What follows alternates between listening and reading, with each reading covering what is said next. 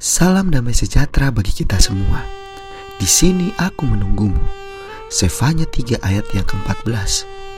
Bersorak-soralah hai putri Sion, bertempik soraklah hai Israel. Bersukacitalah dan beria-rialah dengan segenap hati, hai putri Yerusalem. Saudaraku, seorang pria di Taiwan duduk di depan stasiun dengan berpakaian rapi, sembari menunggu seseorang Mungkin pemandangan ini bagi orang yang baru hal biasa, tetapi bagi orang yang setiap hari melalui stasiun itu, hal ini menjadi sesuatu yang luar biasa. Mengapa? Karena orang yang menunggu ini ia sudah menunggu lebih dari 20 tahun dan dia dikenal sebagai Ahji. Ia menunggu di depan stasiun kereta api Tainan selama lebih dari 20 tahun setelah wanita yang ia cintai tidak kunjung datang. Aji jatuh cinta dengan seorang wanita di Tainan dan keduanya pernah bersepakat untuk bertemu di stasiun kereta api tersebut. Sayangnya, wanita tersebut tidak pernah menepati janjinya. Namun, Aji tetap setia menunggu sang wanita di depan stasiun selama 20 tahun hingga usianya kini 47 tahun. Keluarganya telah mencoba untuk membuat ia meninggalkan kebiasaan tersebut, tetapi dia menolak dan berkata, "Saya sudah terbiasa menunggu."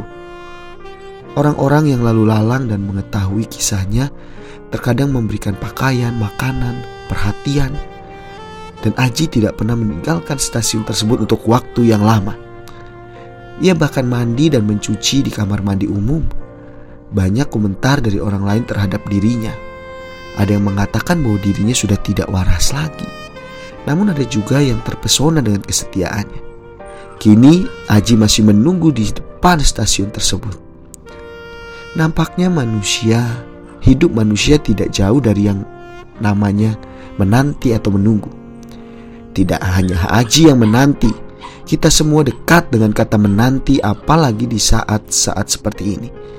Menjelang Natal, di masa pandemi saat ini, kita pun menanti kapan pandemi ini selesai. Kapan aku bisa beribadah di gereja lagi dan merayakan Natal bersama saudara seiman dan lain-lain. Saudaraku, sebagai pengikut Tuhan, Tuhan menginginkan agar setiap kita dapat dengan tetap setia dan bersuka cita menanti akan kedatangannya kembali.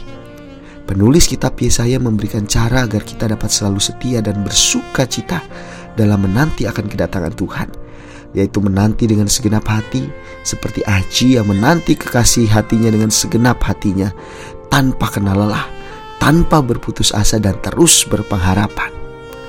The Lord bless you and keep you.